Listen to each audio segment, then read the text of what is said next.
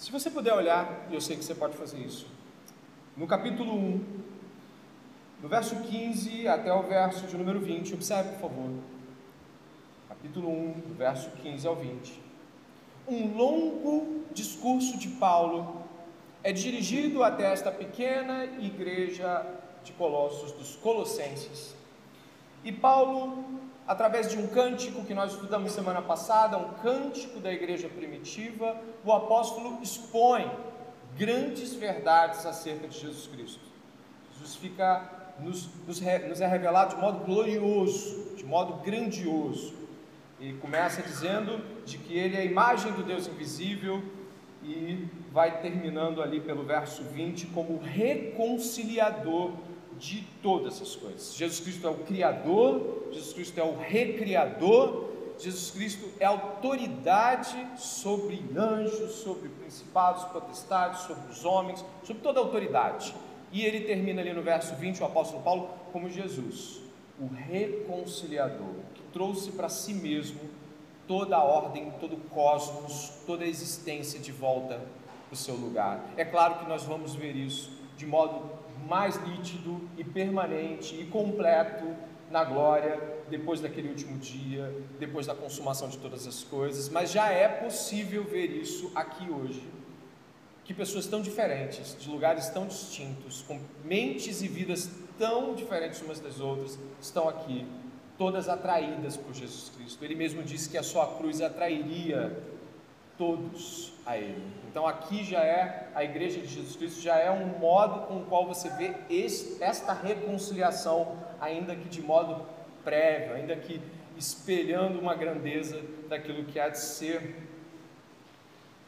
Mas ali no capítulo 1, verso 24, me acompanha com teus olhos, não perde a chance de entender também. Nós vamos ter aí do verso 24 ao verso 29 Paulo nos apontando, nos dirigindo, assim como aqueles irmãos da igreja de Colossos, Paulo está nos dizendo como devemos reagir à mensagem ou às revelações grandiosas de Deus. Paulo está dizendo como devemos, e aí eu faço uma tríade de sentir, pensar e agir.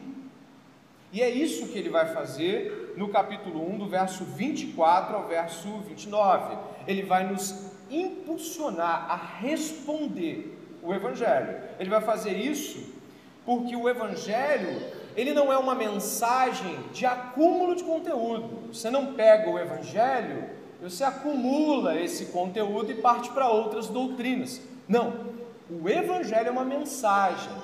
Dele discorrem as doutrinas cristãs, mas o Evangelho, preste bem atenção, ele vai exigir uma resposta. Talvez você me diga, bom, mas eu não estou aqui hoje para responder o Evangelho, eu quero ouvir e ver qual é.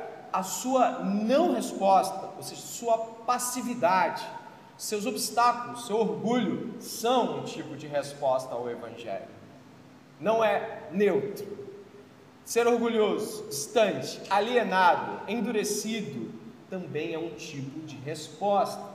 Ainda que não, você não tenha consciência dela, mas é um tipo de resposta. E a resposta de quem creu no Evangelho, e é essa que eu quero começar a trabalhar nesta nossa introdução, a resposta de quem creu ao Evangelho fica declarado aqui.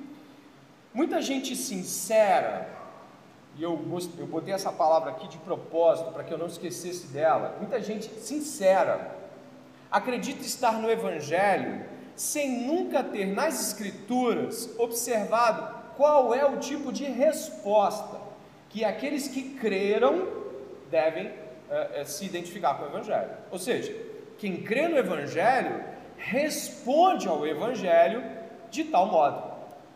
Não é algo que você apenas diz, eu concordo, há uma reação, há uma atitude.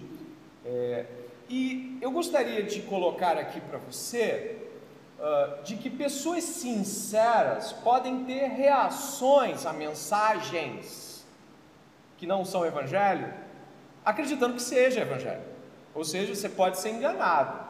Inclusive, Paulo vai dizer, eu gostaria que você percebesse no capítulo 2, ali no verso 4, rapidinho, você volta para a introdução depois disso.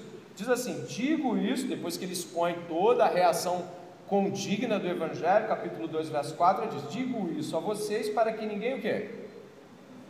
Os engane com argumentos mentirosos, falaciosos. Paulo está dizendo o seguinte: eu vou explicar como vocês devem reagir, vou explicar o que o Evangelho é, para que ninguém te mostre algo que não é verdadeiramente aquilo que o Evangelho é, expõe, ou aquilo que o Evangelho é.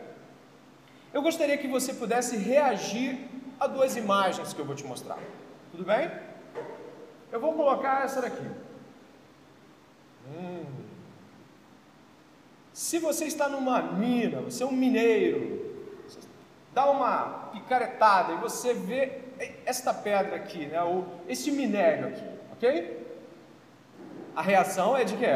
É de palpitação, né? Dependendo do tamanho dele, não? Não dá uma mexida pra gente? Realmente, belíssimo, atrativo, e se você, até se você não estiver numa, num, num aspecto assim ligado à mineração, se você estiver numa área assim suspeita de que aquilo ali não seja algo deixado para trás, mas alguma coisa descoberta, você tem uma reação estranha, né? Você já esteve diante de uma numa rua e você viu um cordão no chão, você fala assim: será que é? Você já teve essa reação? Eu já. A segunda imagem é igualmente é, terrível, porque você também está reagindo com: se eu acho isso aí, eu também vou lá uh, numa. Eu não sei qual é o nome das pessoas que veem isso em estado bruto, não, não acho que é Orives, mas vou botar Orives aqui. Você vai no Orives para você avaliar, não é verdade? Você avalia. Então volta para a primeira, Karina.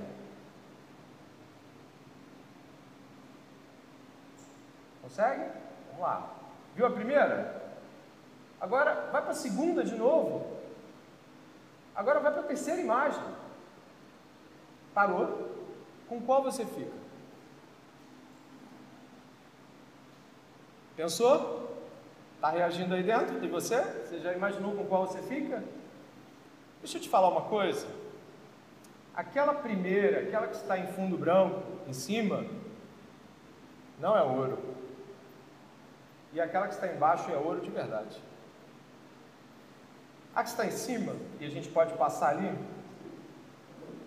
pode passar um, uma para explicação. Aquela que está em cima é pirita. Você já ouviu falar? Pirita é ouro dos tolos.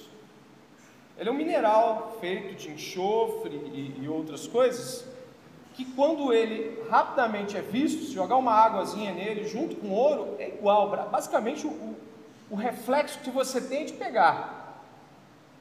Mas tem até a explicação ali, né? A cor, o brilho, lembram muito ouro mesmo. Eu já estive numa mina em é, na cidade de Mariana, eu entrei nessa mina, é, alguns alunos aqui já foram lá, e você vê os veios assim de pirita. Você fala, gente, dá vontade de raspar com a unha. E quando você raspa com a unha, você raspa mesmo, porque ela faz assim, ó. Não é ouro. Mas os dois parecem ouro. Mas quando você tem a experiência da consistência, se você pegar o ouro e apertar com o seu dente, ele, o seu dentinho crava no ouro, porque o ouro ele é maleável. A perita você aperta que vai virar tipo, vai esfarelar na sua mão. Mas por que, que eu estou mostrando essas duas coisas? O que, que acontece? A igreja de Colossos estava abraçando falsas riquezas como se fosse evangelho Paulo vai falar aqui para você e você deve olhar no verso é, de número 27, vai dizer que, que o Evangelho é glória misteriosa, é uma riqueza da glória, conhecer a riqueza da glória desse mistério, se você for até o verso 2 do capítulo 2, Paulo vai dizer tenham toda a riqueza da plena convicção do entendimento. Sabe o que significa isso?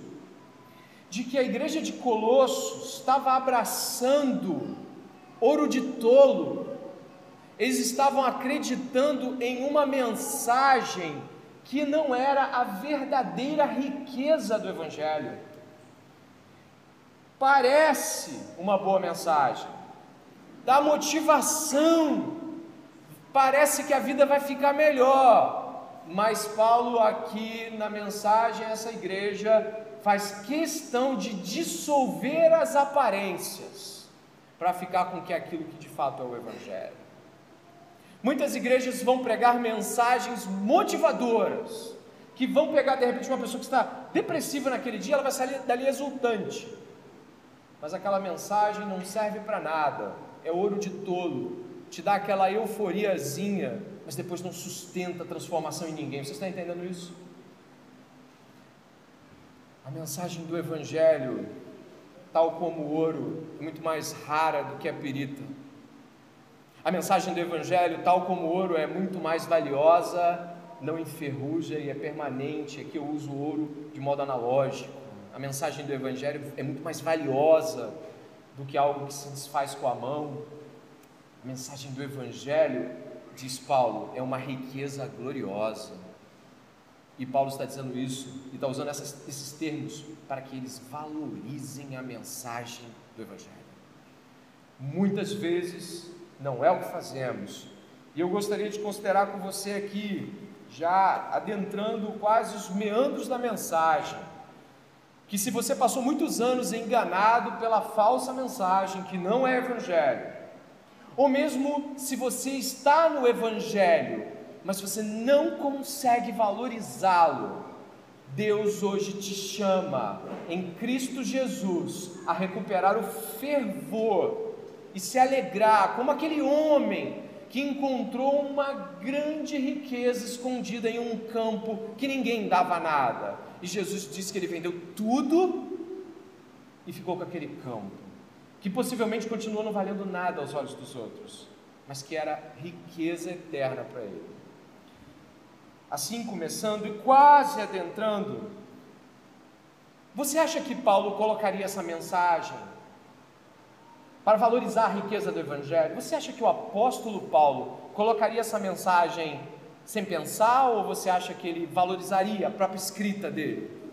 Sim. Nós não aprendemos semana passada que Jesus foi cantado na epístola de Colossos? Quem lembra disso aqui, semana passada? De que o trecho que vai do 15 ao 20 era um hino da igreja primitiva. Você lembra disso? Quem lembra disso? Por que, que agora, para falar da valorização e da resposta correta, você acha que Paulo também não vai fazer uso de todo tipo de retórica do seu tempo? Certamente que vai. Paulo usa um quiasmo. Se você nunca ouviu falar, o quiasmo é uma repetição de palavras ou ideias, de tal modo que elas se repitam até que elas possam encontrar um objetivo central. Por exemplo, aqui ó, uma repetição de palavras ou ideias em frases cruzadas ou apontando para uma mensagem central. Um quiasmo é um estilo de escrita, ou é um, não é um gênero, mas é um, um modo de se escrever uma ideia, onde você faz uso de uh, algo intencional para reforçar a ideia de algo. Se você puder perceber, e aí eu peço que Karina avance mais uma vez, o apóstolo Paulo, aí a Karina vai dar um jeitinho de, de dimensionar, o apóstolo Paulo, ele faz isso e ele coloca os versos 24 aos versos 29 do capítulo 1, observe a sua Bíblia, para se repetirem no capítulo 2, do verso 1 até o verso 5. Mas o que significa isso? Do que estamos falando? Ele vai trazendo sua mensagem para um núcleo central. Ele vai falar dos mesmos aspectos embaixo e em cima. Se você reparar ali, eu tentei ajudá-lo a ver é, alegria e alegria, conhecimento, riqueza e mistério, conhecimento, riqueza e mistério, lutar, combater, lutar, combater. O que, que está acontecendo? Paulo repete a mesma ideia duas vezes e coloca uma para se encontrar lá no meio, para ser a espécie de soco final, a, a, a estocada de Paulo. No quiasmo, ou seja, nesse modo de escrever, que naquele tempo era usado, hoje também, mas muito mais naquele tempo, o apóstolo está tão preocupado de que a mensagem fique fixada nos ouvintes que ele a, ele a repete de um modo ordenado. Nós vamos estudar hoje esse trecho bíblico que eu estou assinalando com os irmãos, que vai do capítulo 1, do verso 24 ao 29, e do capítulo 2, do verso 1 ao 5. Nós vamos estudar ele pelas pontas, depois pelo meio, e depois nós vamos encontrar o núcleo da mensagem de Paulo. Quantos estão entendendo? Estão entendendo? Amém. Para que isso seja feito, é necessário que você esteja atento à pregação. É necessário que você esteja atento aos movimentos da pregação. Antes de começarmos aos versículos, repare o verso de número 24, por favor. Paulo vai dizer agora o que? Agora o que? Me alegro nos meus sofrimentos por vocês e preencho o que resta das aflições de Cristo. Sabe onde ele vai repetir a mesma coisa? lá no capítulo 2, onde ele fecha essa ideia. No capítulo 2, verso 5, repare por favor, ele termina essa ideia. Ele, ele conclui num achatamento até o núcleo central do argumento. Vê se você encontrou alegria no verso 5. Quantos encontraram alegria no verso 5? Alguém encontrou? Você encontrou? Então, o verso 24 completa a sua ideia no verso 5. Olha que interessante, se você ler o verso 24 e o verso 5, você vai encontrar um sentido. É, é quase que você pode uni-los, se você quiser. Está indo? Está indo? Não quero deixar as coisas difíceis, apenas quero mostrar que o texto não está escrito a erro. Se você puder olhar agora, volta para a página anterior, acho que é a sua página.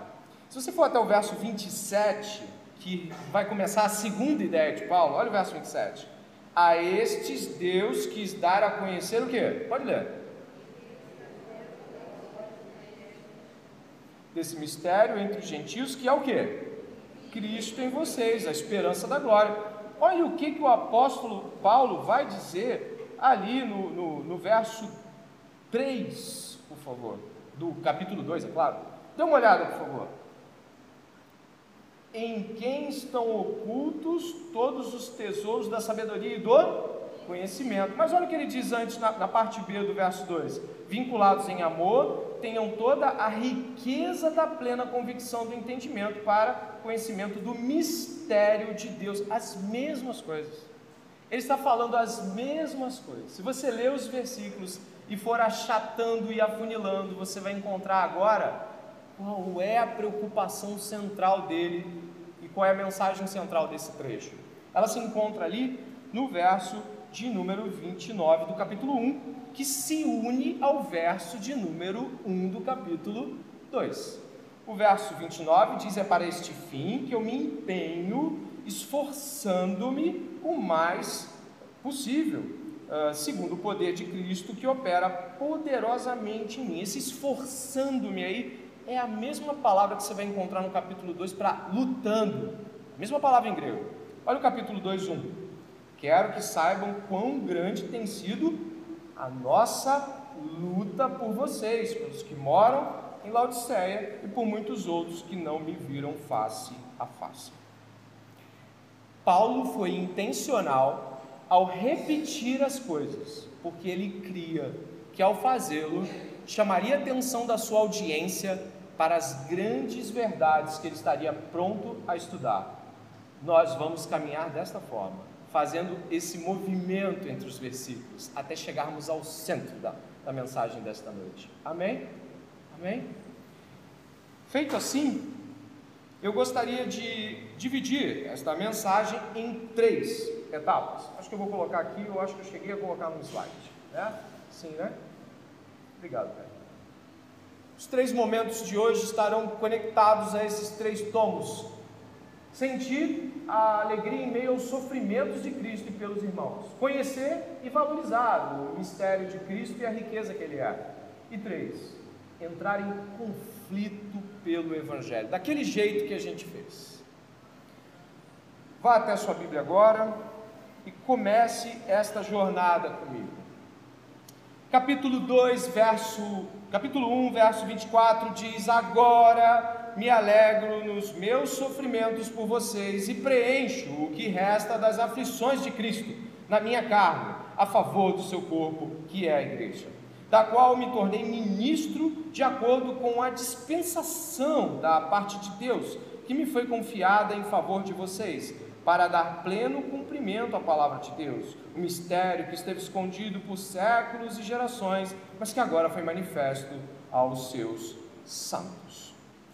Paulo começa dizendo que existe uma resposta sensível, uma resposta interna que deve estar em todo aquele que ouviu o Evangelho, que, que creu no Evangelho. Você creu no Evangelho, existe uma resposta que você deve dar ao Evangelho.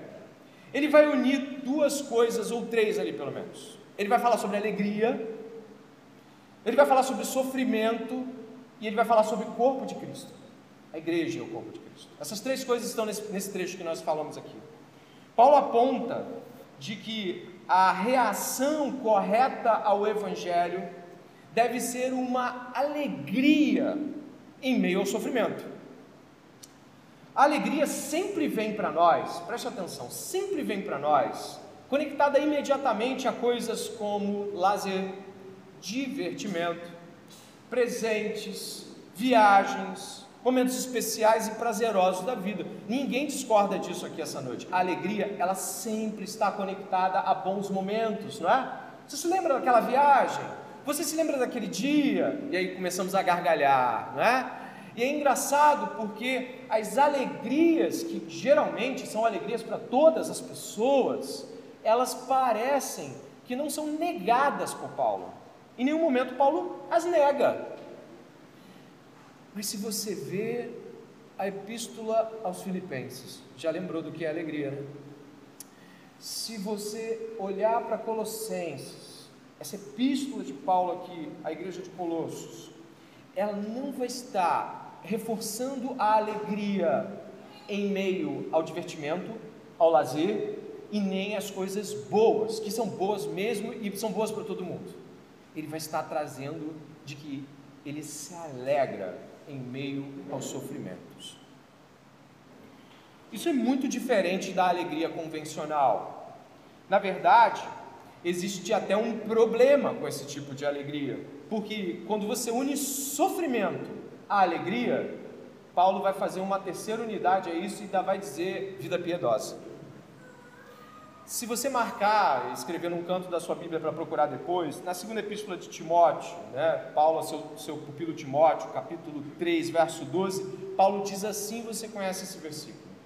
De fato, todas as pessoas que almejam viver piedosamente em Cristo Jesus serão perseguidas, padecerão perseguições no original. Isso nos traz um, um desconforto. E o desconforto não é porque você se alegrou com a viagem, e nem porque você ficou feliz em ter comido algo gostoso, e nem porque estar com determinadas pessoas não te traz alegria. O desconforto e o incômodo são de que Paulo, sempre que pode, ressalta a alegria em meio à dor. O apóstolo Paulo insiste que existe algo genuinamente cristão, uma resposta genuína e legitimamente cristã em se alegrar por padecer por Jesus. Guarde essa mensagem porque ela vai avançar no seu argumento. Paulo está assegurando de que perseguições que são empreendidas em nome da causa cristã são motivo de alegria. Sofrimentos pelo reino são alegria. Jesus nos ordena nas bem-aventuranças que devemos nos alegrar quando formos perseguidos pelo seu nome. Você lembra disso? Você lembra disso? E Paulo ressalta isso aqui porque neste momento nosso cristianismo pode ser questionado ou minimamente revisitado. Por quê? Não porque você discorda disso, mas porque você vai olhar para o arquivo da sua vida, você vai olhar para, os seus arquivos mentais e você lembra de sofrimento. Você lembra de sofrimento por causa do câncer, você lembra de sofrimento que é, você, teve, você não conseguiu pagar uma conta, mas você se alegrou? Essas coisas você lembra de coisas assim. Mas aqui estamos apontando para um tipo de sofrimento que se relaciona com o anúncio do Evangelho. Isso muda um pouco as coisas. porque é aí que vai começa a faltar os arquivos da mente de alguém. Começa a faltar imagens e lembranças, não de sofrimento, todo mundo passa sofrimento, mas de sofrimento por causa disso. Então, aquilo que parecia ser um, só um alegre-se pelo sofrimento de Jesus passa a nos ser eu não tenho tantas memórias assim por tais sofrimentos. Elas não são a maioria e não chegam a ser. Eu me esforço para lembrar de um tipo de perseguição por causa do nome dele. Eu, eu tenho memórias de sofrimento, mas elas não são memórias de sofrimento por Jesus. E aí você começa a ter a sua piedade, ou mais, até o seu cristianismo questionado. Por quê? Não porque você talvez não seja cristão, mas porque você ainda não levou isso no limite bíblico de ser cristão. Você foi até o crer, Cristo te salvou, mas agora Paulo chama, como chama Timóteo, vem sofrer comigo, segunda epístola de Paulo a Timóteo, vem sofrer comigo nas algemas do Evangelho. E é aí que a coisa começa a ser questionável. Porque todos nós vamos ter aqui nessa vida, preste atenção, a gente daqui uns 10 minutos está passando de, de argumento. A gente vai ter um tempo aqui nessa terra. 30, 40, 50 anos, uns mais, outros menos, 60, 70. Nós não vamos ter a chance de repetir essa história aqui. O que vai ser escrito aqui, pelas mãos de Deus, mas tenha consciência, com responsabilidade humana envolvida aqui, vai ficar para a eternidade. Logo, eu e você podemos ter um problema muito sério aqui hoje, se falarmos assim, pastor, passa para o próximo assunto da parte lá do, do, meio do quiasmo, legal, gostei do quiasmo, pastor, vou começar a entender melhor isso de Bíblia. Não para. Você tem nos seus arquivos mentais, você tem memórias pelo padecimento do reino. Sofrimento eu sei que você tem. E aqui eu gostaria de visitar com você pensamentos de que isso acontece com Paulo, não porque ele está o tempo todo sendo envolvido em tudo, mas porque ele está o tempo todo se responsabilizando por aquilo que acontece na causa cristã ao seu redor. Você que estava aqui desde a primeira exposição à carta de Colossos, da carta de Colossos, você sabe que Paulo não plantou essa igreja que a gente estudou aqui. Foi Epáfras. Você sabe que Paulo não era pastor dessa igreja porque Epáfras era o homem mais conhecido daquela comunidade. Você sabe muito bem que Paulo está citando que eles não viram a face de Paulo, está citado no capítulo 2, verso 1. Você sabe muito bem que não sabemos ao certo se Paulo sequer chegou aí lá. Ué, o que estamos falando? Este homem está se responsabilizando e sofrendo por uma igreja que ele não é pastor, por irmãos que ele não conhece, por um lugar que ele não foi, e ele está sofrendo por essas pessoas, ele está padecendo para que a mensagem chegue até elas. Ele se responde, ele se mete, eu vou usar essa expressão, ele se mete ele não se conforma de estar olhando as coisas acontecerem. Por que, que Paulo tem uma lista tão extensa de sofrimentos cristãos? Porque ele está se metendo em tudo, porque ele quer vivenciar, ele quer ajudar, ele quer cooperar, ele quer atuar em todos os frontes possíveis. Ele sabe que a vida é muito breve e de que ele quer esgotar sua vida padecendo, vivendo esgotando todo, todo o seu suor, toda a sua juventude. Paulo não foi para o cristianismo envelhecido. Paulo tinha na casa 228 e 32 anos de idade na sua conversão. Paulo teve certo grau de vitalidade e vigor a oferecer pela causa cristã. Ele diz: Eu sou o menor, você já leu isso, eu, já, eu sou o menor de todos, mas eu padeci mais que todos. O chamado de Paulo envolvia o sofrimento, ele não o negou. E daí o que eu tenho a ver com Paulo? 1 Coríntios capítulo 11, verso 1. Sejam meus imitadores, como eu sou de Cristo. O que está acontecendo então? Se você for comigo até a segunda epístola à igreja de Corinto, no Marco Colossenses, eu vou a Corinto. Caminha para trás um pouco. Deixe-se dominar pela palavra de Deus, deixe-se ser tomado pela palavra de Deus. Na segunda epístola, a igreja de Corinto, no capítulo de número 4.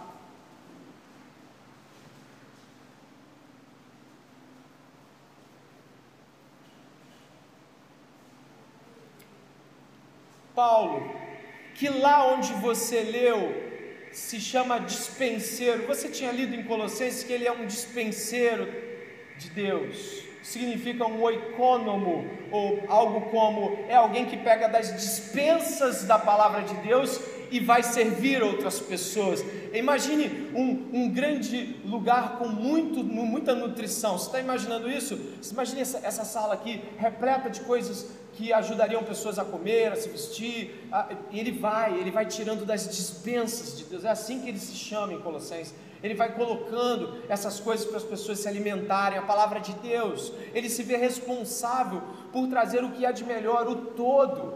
Quando se despede dos presbíteros de Éfeso, ele diz: não, não deixei de anunciar uma palavra sequer a vocês. Então Paulo se coloca aqui de tal forma. E olha o que ele vai dizer no capítulo 4 da segunda epístola aos Coríntios. Dá uma olhada aí. A gente vai usar o capítulo 4 todo como é, referência paralela. Por isso, tendo esse ministério segundo a misericórdia que nos foi dada, não desanimamos. Pelo contrário, rejeitamos as coisas ocultas que trazem vergonha, não agindo com astúcia nem adulterando a palavra de Deus.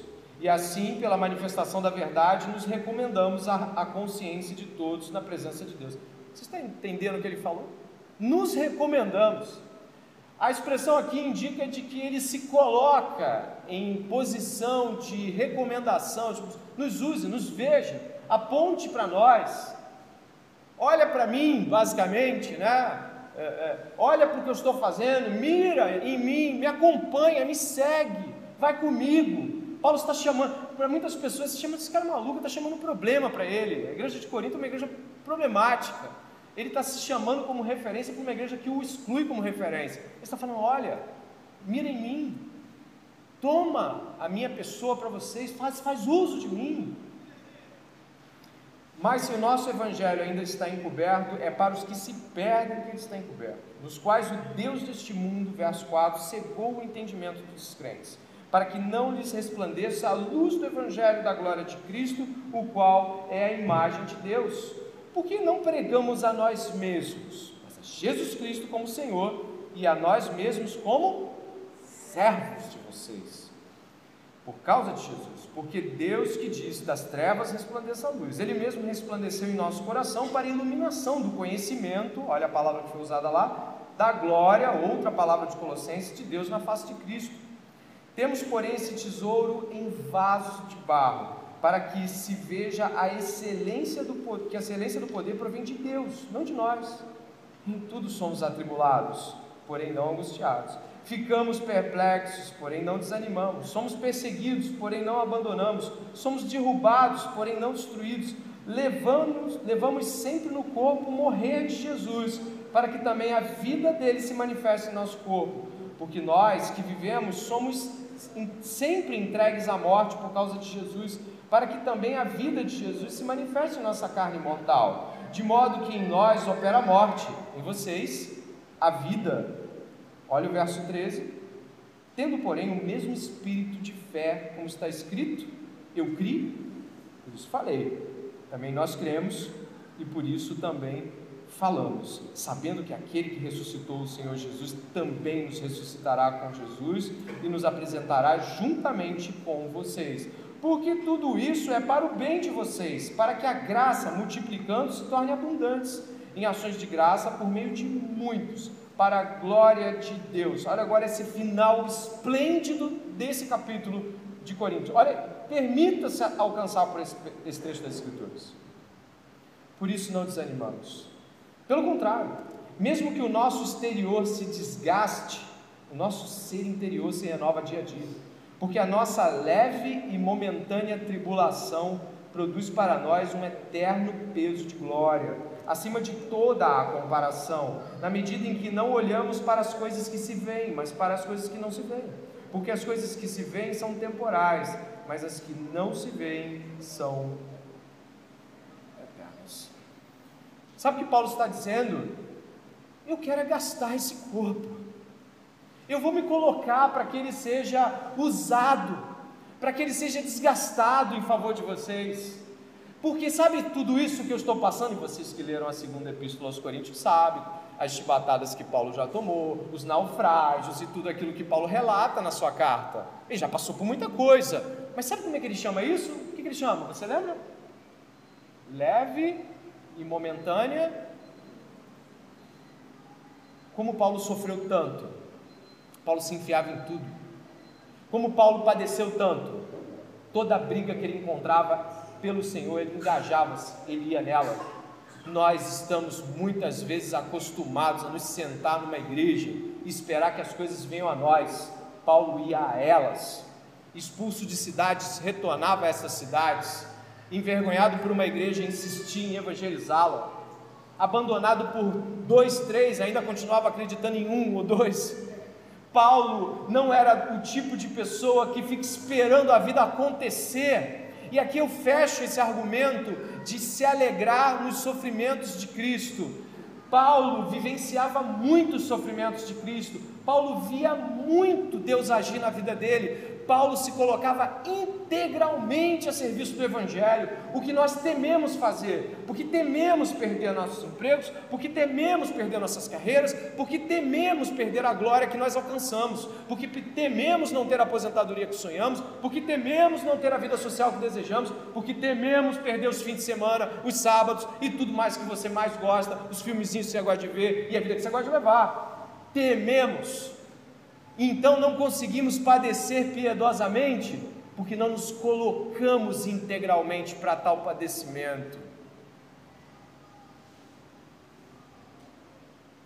Quando toda a alegria que você puder ter ser, ser a alegria de Paulo, peraí, qual é a alegria de Paulo? Lembra do quiasmo? Paulo responde a alegria dele no desfecho dessa parte, lá no verso 5 do capítulo 2. Por que, que ele faz isso? Ele vai dizer, vamos lá, Colossenses de novo. Ele vai dizer que ele tem uma, um objetivo final do, do sofrimento e o, talvez a explicação da alegria. Ele vai dizer no final da epístola, no final do capítulo, verso 5, que fecha aquele quiasmo, você lembra daquela pontinha? Ele vai dizer o seguinte: ó, porque embora ausente em pessoa, em espírito eu estou com vocês alegrando-me e verificando a boa ordem de vocês e a firmeza da fé que tem em Cristo.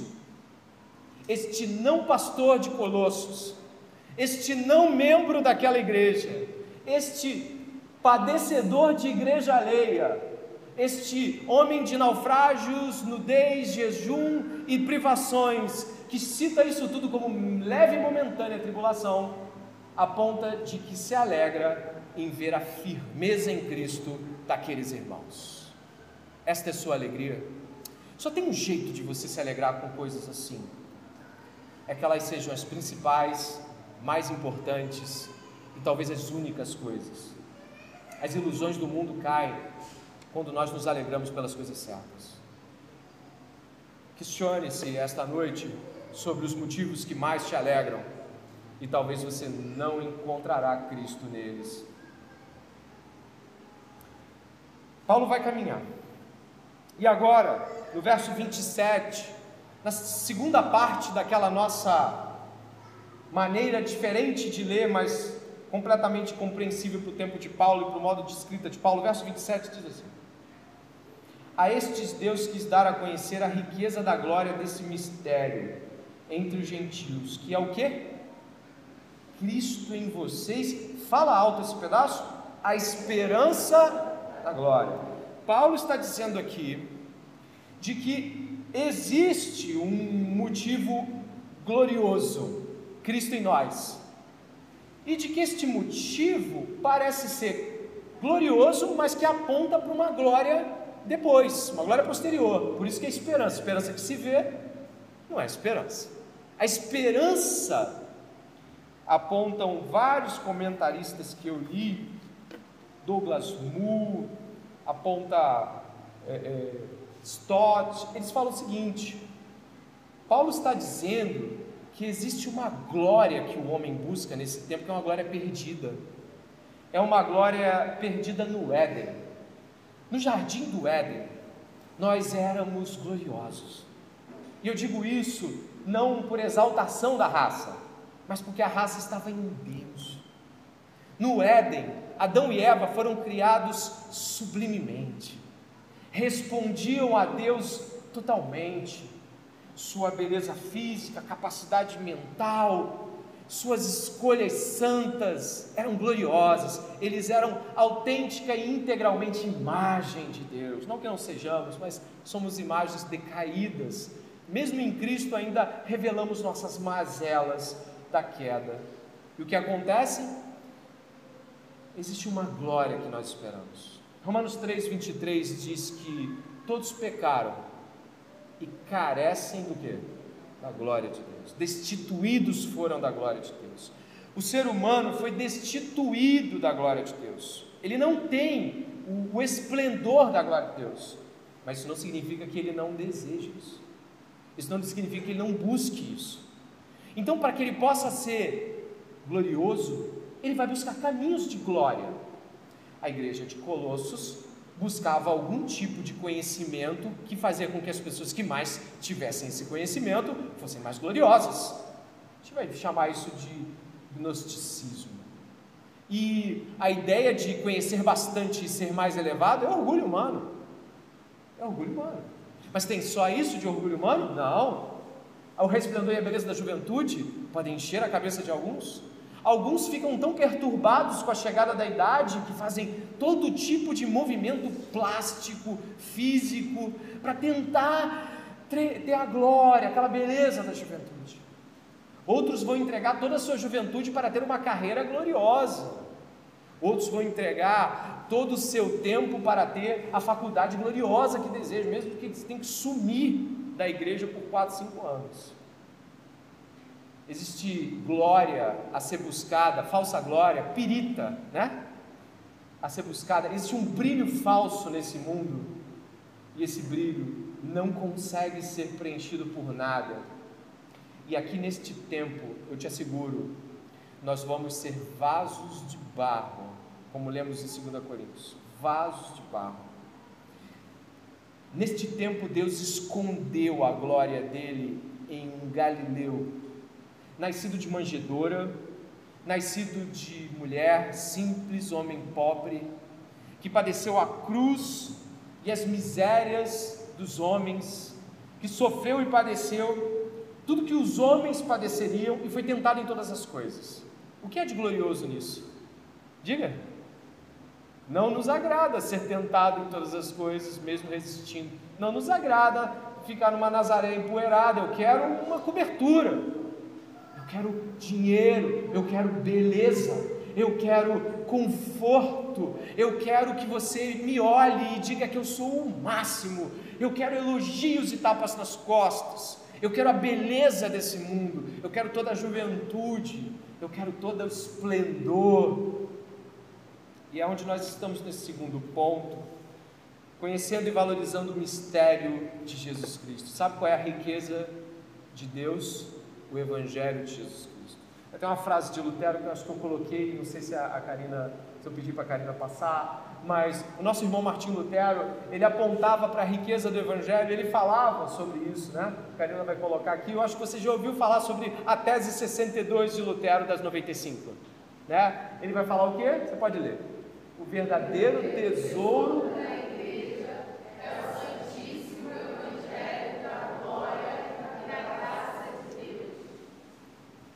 Nosso irmão Lutero vai dizer que a glória desse mundo foi escondida onde? Onde é que ela ficou? Guardada aonde? No Evangelho. Só que o Evangelho não é glorioso para os homens. Paulo diz na Epístola aos Coríntios, você leu também comigo, de que o Evangelho está escondido para aqueles que se perdem, no qual Deus desse século cegou-lhe os entendimentos. Você vê eu pergunto: você vê perder tudo como glorioso? Não. Você vê perder tudo como perder tudo. Mas aí o que a Bíblia nos coloca é comparar isso à esperança da glória que é de ser revelada a nós. Logo, nós estamos em uma posição onde é necessário ter fé. Só por fé você vai se mover, e essa fé precisa te apontar para o glorioso Evangelho de Jesus. O apóstolo vai dizer aqui, olha só o verso 27. A estes, ou seja, aos santos, Deus quis dar a conhecer a riqueza da glória desse mistério entre os gentios, que é Cristo em vocês, a esperança da glória. Este Cristo este Cristo nós anunciamos, advertindo a todos e ensinando a cada um em toda sabedoria, a fim de que apresentemos cada pessoa perfeita, a palavra teleos, madura, aperfeiçoada em Cristo, a palavra grega teleios. O qual é a, a lógica de Paulo? É olha, você deve sentir alegria em viver os sofrimentos de Cristo. Mas isso é terrível. Eu, eu já li sobre Cristo e vi o que ele padeceu, exatamente. E mais, o evangelho dele, a mensagem dele, a obra dele, a vida dele é gloriosa. E você deve valorizar isso mais do que a própria vida. E mais, é nisso que você vive, é nele que você espera, e existe uma glória maravilhosa: Cristo em vós, se você pegar o argumento do sofrimento e depois ligar ele a Cristo em vós, não tem como desconectar. Cristo em nós, sofrimento em nós. Cristo em nós, vergonha deste mundo em nós. Cristo em nós, rejeição deste mundo em nós. Isso resulta em esperança gloriosa. Isso resulta em esperança jubilosa. A dificuldade às vezes não é nem crermos no sentido de acreditarmos mas é sair daqui e renunciar à glória daquilo que nos faz sentirmos grandes pessoas. É renunciar até mesmo dentro da comunidade, dentro da igreja, aquilo que você quer fazer para visibilidade. O Evangelho nos esconde ao anonimato e deixa Cristo exibido de forma gloriosa.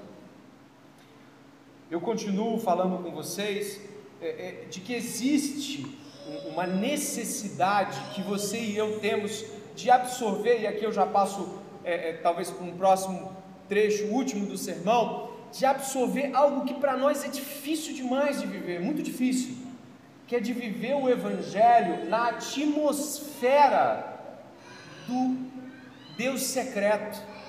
Como assim? Existe um termo latim que fala Deus abscônditos, acho que eu coloquei aí. Coloquei aqui, não coloquei, Karina? Acho que eu coloquei sim. O termo em latim, Deus abscônditos, ele quer dizer o seguinte: o Deus que está em secreto, que se revela de modo secreto, de que nos alcança sem a visibilidade a glória de, do conhecimento que todos esperam ter de Deus. Nós temos dificuldade, extrema dificuldade, de lidar com o fato de, de um Deus que se revela no Evangelho os agnósticos, ou vou botar aqui sem o A de negação, mas os gnósticos de Colossos acreditavam que o conhecimento exagerado e um conhecimento específico, ou um conhecimento maior do que os outros, seria o modo como Deus estaria se revelando a eles e eles seriam gloriosos por isso. Os agnósticos dizem que Deus não pode ser conhecido. Nós cremos que Deus se revela, está em secreto, mas ele se revela. Onde ele se revela? No Evangelho. E o Evangelho é onde nós certamente esta noite devemos estar. Eu continuo e, e indo para o final, aponto para você para uma realidade onde nós precisamos, e aí eu entro no terceiro ponto desse, desse nosso encontro com a palavra, o verso de número 29, dê uma olhada. É para esse fim né? Eu venho no 28. Esse Cristo nós, nós anunciamos, advertindo a todos e ensinando a cada um em toda sabedoria, a fim de que apresentemos cada pessoa perfeita em Cristo. É para esse fim que eu me empenho, esforçando-me o mais possível, segundo o poder de Cristo que opera poderosamente em mim. E eu continuo com o verso 1. Quero que saibam quão grande tem sido a nossa luta por vocês pelos que moram em Laodiceia e por muitos outros que não me viram face a face. Faço isso para que o coração deles seja consolado e para que eles, vinculados em amor, tenham toda a riqueza da plena convicção do entendimento para o conhecimento do mistério de Deus que é Cristo. Eu paro aqui. Paulo está dizendo no verso de número 29, no verso de número 1, que ele agoniza. O que é isso, pastor? A palavra está aí, ó, esforçando-me, sublinhe, marque, e luta do capítulo 2, verso 1, é agonizar mas que tem no sentido paulino em suas outras cartas o uso em lugares onde ele fala, por exemplo, do esforço feito por atletas, atletas que agonizam, se esforçam, cansam, vão até os limites. Mas também é usado em sentido militar. Agonizar é entrar na batalha e dar toda a força possível e lutar de todas as formas. O custo do ministério de Paulo é o completo afadigamento. Paulo está apontando para a igreja de Colossos, que provavelmente está vivendo um cristianismo meio de mistério, uma coisa meio de vamos viver o conhecimento de Deus, nada muito prático, vamos pegar o conhecimento, tá bom, somos cristãos, temos um grande conhecimento. E misturado aí com o sincretismo que eles criaram, culto aos anjos, obras ascéticas, juntou isso tudo e vamos viver o cristianismo. E Paulo vai afunilando: sofrimento, glória e esperança futura. E ele vai dizer o seguinte: e para isso eu agonizo, e para isso eu, eu, eu vou em toda a, a, a capacidade humana de resistir e lutar por todas as coisas que Deus me colocou para lutar. Nesse ponto aqui existe algo muito sublime que eu gostaria que você repousasse os seus olhos esse afadigamento de Paulo no verso 29 verso 1, vão ter três, três motivos, três alvos que ele coloca aqui. Primeiro ele vai dizer assim no verso 1: Quero que saibam quão grande tem sido a nossa luta. Primeiro, ele está lutando pelos de Colossos. Segundo, ele diz: pelos que moram em Laodiceia, ele também nunca foi lá, mas está dizendo: eu também estou lutando por aqueles que não são vocês, são os outros, são os vizinhos, a igreja ao lado. Eu estou lutando por vocês, eu estou lutando pela igreja ao lado, e olha o que ele vai dizer agora: e por muitos outros que não me viram face a face, por nós também. O apóstolo Paulo estava lutando por irmãos naquela comunidade que ele estava escrevendo. Ele estava lutando pelas comunidades ao redor. E ele estava lutando por gente que nunca ouviu e que nunca ouviria e que ele também nem sabe o nome. Ele acreditava severamente que o evangelho deveria ser entregue não somente aqueles que nós conhecemos, mas o esforço deveria ser feito para aqueles que vão além de nós. Grandes homens de Deus passaram décadas escrevendo livros que hoje você lê, Calvino levou décadas escrevendo as, as Institutas. Alguns homens como Hermann Bavinck levaram anos escrevendo suas dogmáticas, que hoje você pega e fala: Nossa, eu entendi muita coisa a partir disso. Paulo entendia que o seu esforço pelo cristianismo excedia aquilo que ele pudesse ver. Ele cria que o evangelho devia ser lutado e brigado por gente que não estava diante dele. Na oração sacerdotal, Jesus disse: Eu não estou orando apenas por estes, mas eu também estou orando por aqueles que ainda irão crer. Ah, João 17, Jesus fala isso. O cristão crê na mensagem eterna do Evangelho. Então ele não crê que aquilo que ele está fazendo pela igreja local, ou lugar para onde ele está indo trabalhar, ou, ou a, a, missão que Deus colocou ele, é algo ali para aquele tempo apenas. Ele entende que o Evangelho se desdobra nós estamos lendo o Novo Testamento, que foi escrito por homens inspirados pelo Espírito Santo há dois mil anos atrás. Nós estamos em uma luta por um Evangelho eterno.